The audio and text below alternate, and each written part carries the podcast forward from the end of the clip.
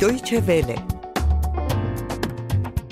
آواهای کم شنیده از دیروز تا امروز.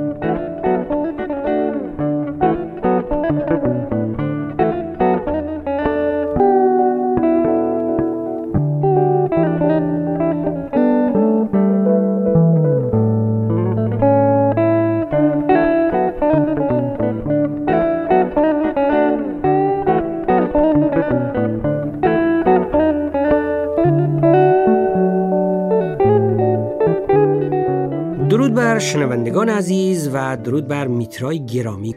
گفتی که آقای محمد آزمند. آزمند. آها. آقای آزمند خودش هم همینطور که گفتی آهنگ این قطعه یا ترانه رو ساخته نه؟ بله. و با گیتار نواخته. دقیقا. من هم سلام بگم به تو به محمد آزمند و به همه شنونده های عزیزمون. قطعه ای رو که گوشه ای از اون رو شنیدیم به اسم درخت خمیده شاتوت. آها چه اسم خوب جالبیه.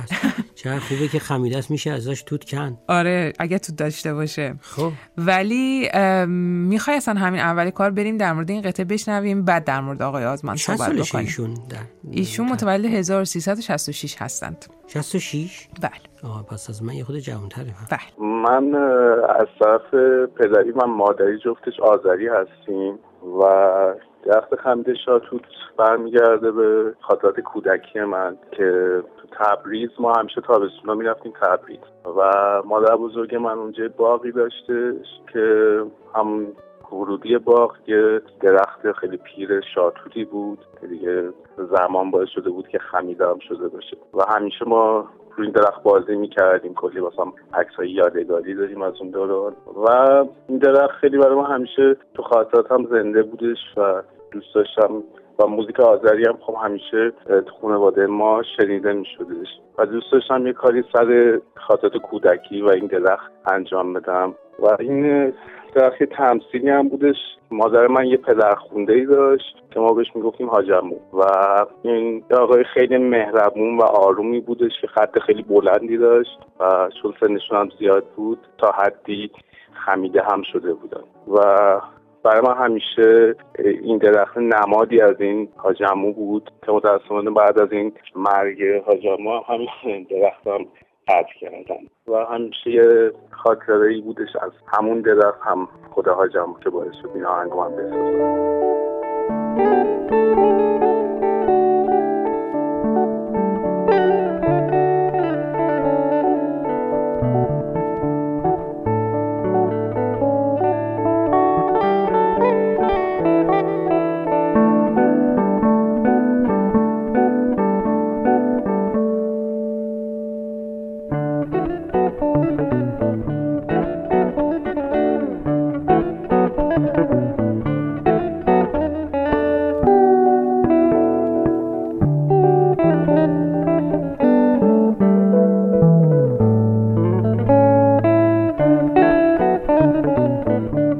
داستان ساخته شدن قطعه درخت خمیده شاتوت. اما در مورد خود آقای آزمند بگیم. محمد آزمند که گفتم متولد 1366 در تهران هست در رشته نقاشی تحصیل کرده اما نیمه کاره رها کرده و بیشتر به کار آره بیشتر به کار موسیقی پرداخته. خوب کرده. آره واقعا خوب کرده. البته ما نمی‌دونیم کار نقاشی آقای آزمند چطور هستش. نه منظورم اینه که خوب کرده اومده به جرگه موزیسین ها وارد شده دیگه. دقیقا. اما از هفت سالگی در واقع محمد آزمند کار موسیقی رو شروع کرده بوده با ساز کیبورد. از 13 سالگی هم میره سراغ ساز گیتار و علاقه‌مند میشه به موسیقی راک. او. ولی بعدش خب یه تغییرات ایجاد میشه در سبک موسیقیاییش. از آقای آزمند از گیتاری که مینوازن پرسیدم. صحبت جالبی می‌کنن می‌گفت اون موقعی که ما نوجوان بودیم در واقع چون من حالا لو بدم سن و سالم تقریبا به سن و سال آقای آزمند تکان می‌خوره. آره اون موقع اصلا این ساز گیتار همه وقتی نوجوان می‌شدن دوست داشتن این ساز گیتار دستشون بگیرن و خلاصه بنوازن دیگه. خب دیگه زمان ما چه می‌دونم نی و تار و سه‌تار و ویولون لاقل بوده. زمان تغییر می‌کنه زمان حالا شما شده گیتار و آره ولی خب خیلی ها گیتار رو شروع می‌کردن و در واقع نصف کاره رها می‌کردن. ولی آقای آزمند از اون دسته افرادی بودن که خیلی حرفه‌ای ادامه دادن کار آهنگسازی بعدش خیلی انجام دادن با موزیسین های بسیار خوبی همکاری کردن در چندین آلبوم. کلامت اینجا داری هی تون تون میری در آلمان یه کار جالبی که می‌کنند اولین سازی که دست بچه میدن معمولا فلوته. بله.